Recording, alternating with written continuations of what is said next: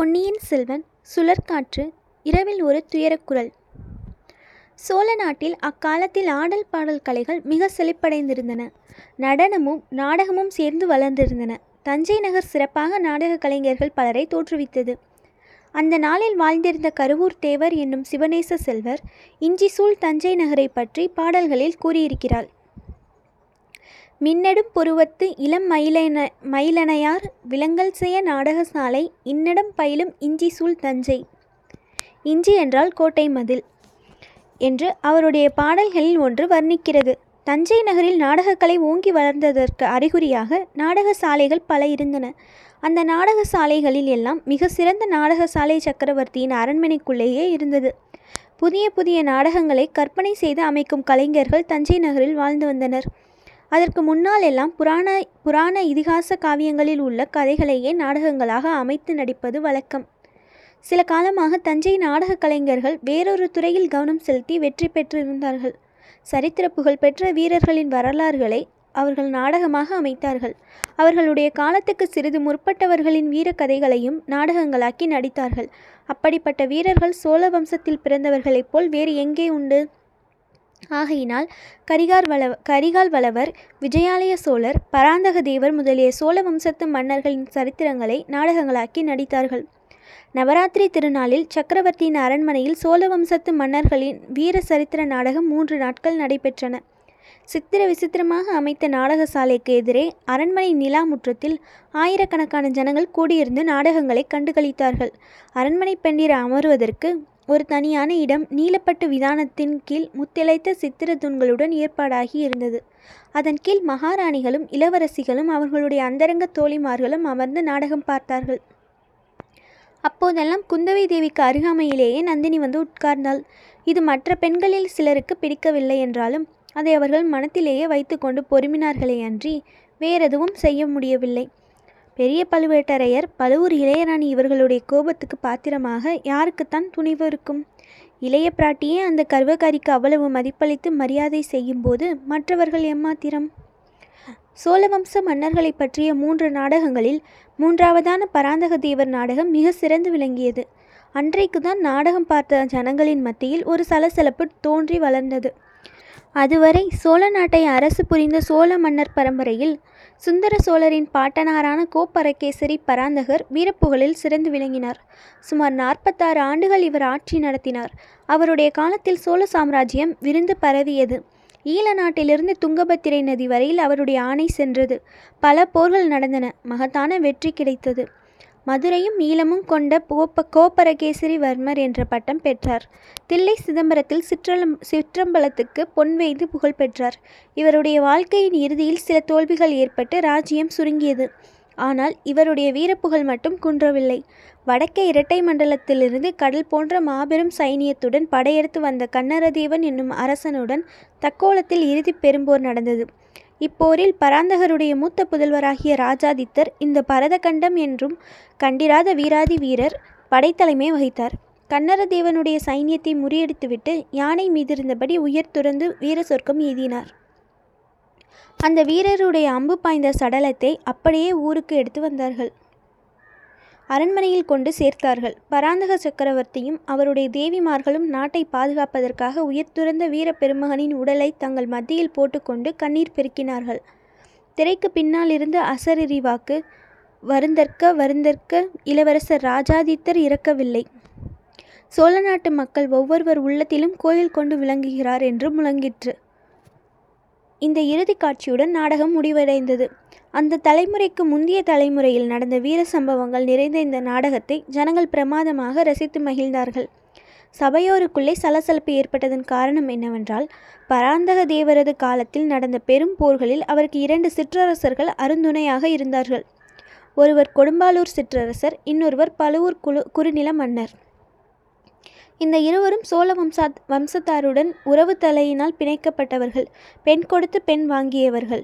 இருவரும் 2 கரங்களைப் போல் பராந்தகருக்கு உதவி வந்தார்கள். யார் வழக்கை யார் இடக்கை என்று சொல்ல முடியாமல் இருந்தது. இருவரையும் தம் 2 கண்களைப் போல் பராந்தக சோழர் ஆதரித்து சன்மானித்து வந்தார். 2 கண்களில் எது உயர்வு எது தாழ்வு என்று சொல்ல முடியாதுதானே? இப்போது அதிகாரம் செலுத்தி வந்த பழுவேட்டரையர்களின் பெரிய தந்தை பராந்தகருக்கு உதவி செய்தவர். அவர் பெரிய பழுவேட்டரையர் கண்டன் அமுதனார். ஈழத்தில் உயிர் துறந்த கொடும்பாலூர் சிறிய வேளாளரின் தந்தைதான் அதாவது வானதியின் பாட்டனார். பராந்தக தேவருக்கு துணை புரிந்த கொடும்பாலூர் சிற்றரசர். பராந்தக தேவரின் நாடகம் நடத்தியவர்கள் மேற்கூறிய இரண்டு சிற்றரசர்களுக்குள்ளே எவ்வித உயர்வு தாழ்வும் வேற்றுமையும் கற்பியாமல் மிக ஜாக்கிரதையாகவே ஒத்திகை செய்திருந்தார்கள். இருவருடைய வீரப்புகழும் நன்கு வெளியாகும்படி நடித்தார்கள். பராந்தக தேவர் அந்த இரு வீரர்களையும் சமமாக சன்மானித்ததை குறிப்பாக எடுத்து காட்டினார்கள். ஆனபோதிலும் நாடகம் பார்த்த சபையோர் அத்தகைய சமபாவத்தை கொள்ளவில்லை என்பது சீக்கிரத்திலேயே வெளியாயிற்று. அவர்களில் சிலர் கொடும்பாலூர் கட்சி என்றும் வேறு சிலர் பழுவூர் கட்சி என்றும் தெரிய வந்தது. கொடும்பாலூர் தலைவன் வீர செயல் புரிந்ததை நாடக மேடையில் காட்டிய போது சபையில் ஒரு பகுதியார் ஆராவரம் செய்தார்கள். பழுவூர் வீரன் மேடைக்கு வந்ததும் இன்னும் சிலர் ஆராவரித்தார்கள். முதலில் இந்த போட்டி சிறிய அளவில் இருந்தது. வர வர பெரிதாகி வளர்ந்தது. நாடகத்தின் நடுநடுவே நாவலோ நாவல் என்னும் சபையோரின் கோஷம் எழுந்து நாலு திசைகளிலும் எதிரொலியை கிளப்பியது. இந்த நாளில் உற்சாகத்தையும் ஆதரவையும் காட்டுவதற்கு ஜனங்கள் ஜெயகோஷம் செய்வது போல் அக்காலத்தில் நாவலோ நாவல் என்று சப்தமிடுவது வழக்கம். சபையில் எழுந்த இந்த போட்டி கோஷங்கள் குந்தவை தேவிக்கு உற்சாகத்தை அளித்தன. கொடும்பாலூர் கட்சியின் கோஷம் வலுக்கும்போது பக்கத்தில் இருந்த கொடும்பாலூர் இளவரசியை தூண்டி, "பார்த்தாயா வானதி, உன் கட்சி இப்போது வலுத்துவிட்டது" என்பாள். கள்ளங்கபடமற்ற வானதியும் அதை குறித்து தன் மகிழ்ச்சியை புலப்படுத்துவாள். பழுவூர் கட்சியாரின் கோஷம் வலுக்கும்போது இளைய பிராட்டி நந்தினியை பார்த்து, "ராணி, இப்போது உங்கள் கட்சி பலத்துவிட்டது" என்பாள். ஆனால் இது நந்தினிக்கு உற்சாகமூட்டவில்லை என்பதை அவள் முகக்குறி புலப்படுத்துகிறது. இந்த மாதிரி ஒரு போட்டி ஏற்பட்டதும் அதிலே ஜனங்கள் பகிரங்கமாக ஈடுபட்டு கோஷமிடுவதும் இளைய பிராட்டி அதை மேலும் தூண்டிவிட்டு வருவதும் அந்த அற்பச்சிறுமி வானதியையும் தன்னையும் ஒரு நிறையில் சமமாக வைத்து பரிகசிப்பதும் நந்தினியின் உள்ளக்கனலை பன்மடங்கு வளர்த்து வந்தது. கோபித்து கொண்டு எழுந்து போய் விடலாமா என்று பல தடவை தோன்றியது. அப்படி செய்தால் அந்த போட்டியை பிரமாதப்படுத்தி தன் தோல்வியை ஒப்புக்கொண்டதாகும் என்று எண்ணி பழுவூர் ராணி பல்லை கடித்து கொண்டிருந்தாள். இதையெல்லாம் குந்தவை கவனித்து வந்தாள். நந்தினியின் மனோநிலையை கண்ணாடியில் பார்ப்பது போல் அவளுடைய முகத்தோற்றத்திலிருந்து தெரிந்து கொண்டு வந்தாள். ஆனால் வேறொரு விஷயம் இளைய பிராட்டிக்கு தெரியாத மர்மமாயிருந்தது. போரில் பாண்டிய மன்னன் தோல்வியடைந்தது, அவன் இலங்கை மன்னனிடம் சென்று சரணாகதி அடைந்தது, இலங்கை மன்னனிடம் உதவி பெறாமல் மணிமகுடத்தையும் இரத்தின ஆரத்தையும் அங்கேயே விட்டுவிட்டு சேர நாட்டுக்கு ஓடியது முதலியவற்றை நாடகத்தில் காட்டிய போது சபையோர் அனைவருமே அளவிலா உற்சாகத்தை காட்டினார்கள். ஆனால் நந்தினியின் முகம் மட்டும் அப்போதெல்லாம் மிக்க மனவேதனையை பிரதிபலித்தது. இதன் காரணம் என்னவென்பது பற்றி இளைய பிராட்டி வியப்புற்றாள். கொஞ்சம் பேச்சு கொடுத்து பார்க்கலாம் என்று எண்ணி, "சக்கரவர்த்தியும் நம்முடன் இருந்து இந்த அருமையான நாடகத்தை பார்க்க முடியாமற் போயிற்றே. பாட்டனார் சாதித்த இக்காரியங்களை இவரும் தம் காலத்தில் சாதித்திருக்கிறார் அல்லவா? அப்பாவுக்கு மட்டும் உடம்பு குணமானால்" என்றாள். "தானே உடம்பு குணமாகிவிடுகிறது. அவருடைய செல்வ புதல்வியும் இங்கு வந்துவிட்டீர்கள். இலங்கையிலிருந்து மூலிகையும் சீக்கிரம் வந்துவிட்டால் சக்கரவர்த்திக்கு நிச்சயம் உடம்பு குணமாகிவிடும்" என்றாள் நந்தினி. "இலங்கையிலிருந்து மூலிகை வருகிறதா? அது என்ன?" என்றாள் குந்தவை. "தெரியாதவரை போல் கேட்கிறீர்களே. இலங்கையிலிருந்து மூலிகை கொண்டு வர பழையாறை வைத்தியர் ஆள் அனுப்பியிருக்கிறாராமே. தாங்கள் தான் ஆள் கொடுத்து உதவினீர்கள் என்று கேள்விப்பட்டேனே, அது பொய்யா?" குந்தவை பல்லினால் உதட்டை கடித்து கொண்டாள். பார்ப்பதற்கு முல்லை மொக்கை போல் பல்வரிசை அழகாயிருந்தாலும் கடிக்கப்பட்ட உதடுகளுக்கு வலிக்கத்தான் செய்தது. நல்ல வேளையாக நாவலோ நாவல் என்னும் பெருங்கோஷம் அச்சமயம் எழுந்தபடியால் அந்த பேச்சு அத்துடன் தடைப்பட்டது. சுந்தர சோழரின் வன்மையும் மனப்பும் ஆயிலும் அரசும் வாழ்கென வாழ்த்திவிட்டு நாடகம் முடிவடைந்தது. சபையோர் கலைந்து குதூகல ஆனந்தத்தினால் ஆடிக்கொண்டு தத்தம் வீடுகளுக்கு சென்றார்கள்.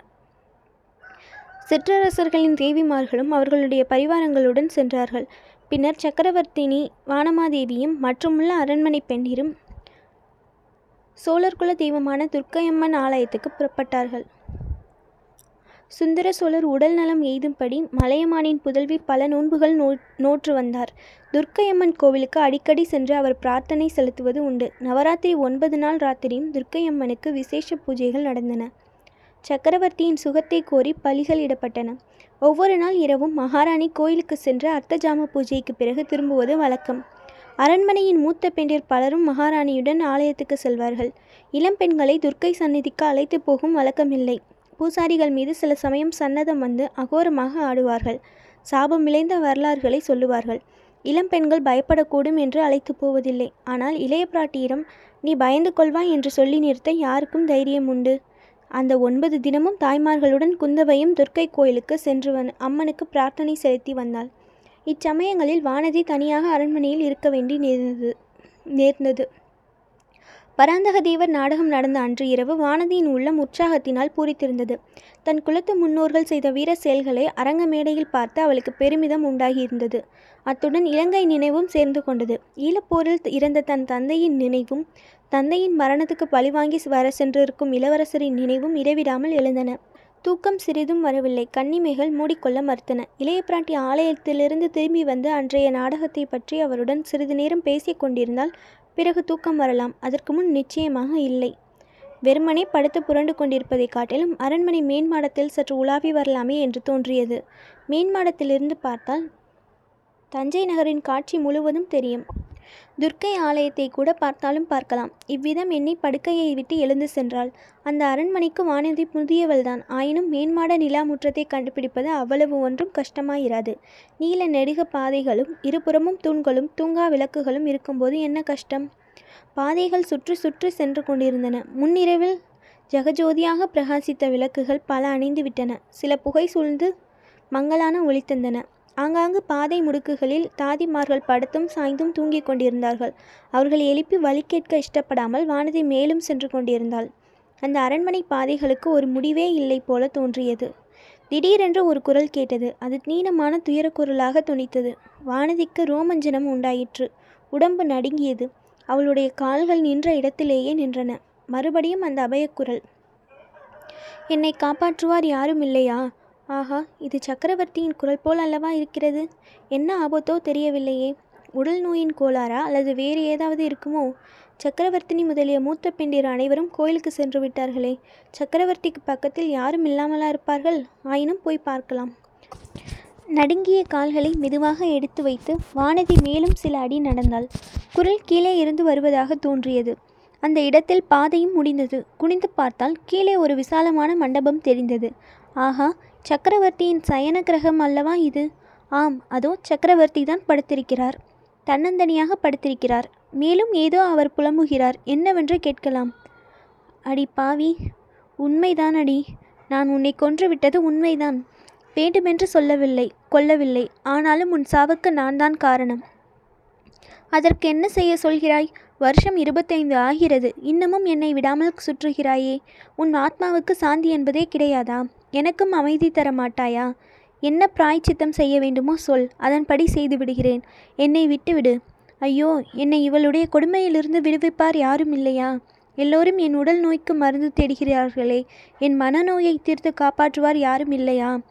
போ போ, போய்விடு. இல்லை, போகாதே, நில். நான் என்ன செய்ய வேண்டுமென்று சொல்லிவிட்டு போ. இப்படி மௌனம் சாதித்து என்னை வதைக்காதே. வாயை திறந்து ஏதாவது சொல்லிவிட்டு போ. இந்த வார்த்தைகள் வானதியின் காதில் இரும்பை காய்ச்சி விடுவது போல் விழுந்தன. அவளுடைய உச்சந்தலை முதல் உள்ளங்கால் வரையில் குலுங்கியது. தன்னை அறியாமல் கீழே குனிந்து பார்த்தாள். மண்டபத்தில் நாலாபுரமும் அவளுடைய பார்வை சென்ற வரையில் பார்த்தாள். சக்கரவர்த்திக்கு எதிரில் சற்று தூரத்தில் ஒரு உருவம் நின்று கொண்டிருந்தது. அது பெண்ணின் உருவம். பாதி உருவம்தான் தெரிந்தது. பாக்கி பாதி தூண் நிழலிலும் அகில் புகையிலும் மறைந்திருந்தது. தெரிந்த வரையில் அந்த உருவம் பழுவூர் இளையராணியைப் போல் அல்லவா இருக்கிறது. இது என்ன கனவா, சித்த பிரம்மையா? இல்லை, உண்மையேதான். அதுவும் அந்த தூண் மறைவில் ஒளிந்து நிற்பது யார்? பெரிய பழுவேட்டரையர் அல்லவா? சந்தேகமில்லை, அவர்கள்தான். பழுவூர் இளையராணியை பார்த்துவிட்டா சக்கரவர்த்தி அப்படியெல்லாம் பேசுகிறார். உன்னை கொன்றது உண்மைதான் என்று அலறினாரே, அதன் பொருள் என்ன? திடீரென்று வானதிக்கு மயக்கம் வரும் போல் இருந்தது. தலை சுற்றத் தொடங்கியது. இல்லை, அந்த அரண்மனையே சுற்றத் தொடங்கியது. சீச்சி, இங்கே மயக்கமடைந்து விடக்கூடாது, கூடவே கூடாது. பல்லை கடித்து கொண்டு வானதி அங்கிருந்து சென்றாள். ஆனால் திரும்ப செல்லும் பாதை தொலையாத பாதையாய் இருந்தது. அவள் படுத்திருந்த அறை வரவே வராது போல் தோன்றியது. முடியாது, இனிமேல் நடக்க முடியாது, நிற்கவும் முடியாது. குந்தவை பிராட்டி கோயிலிருந்து திரும்பி வந்தபோது வானதி அவள் அறைக்கு சற்று தூரத்தில் நடைபாதையில் உணர்வற்ற கட்டை போல் கிடைப்பதை கண்டாள்.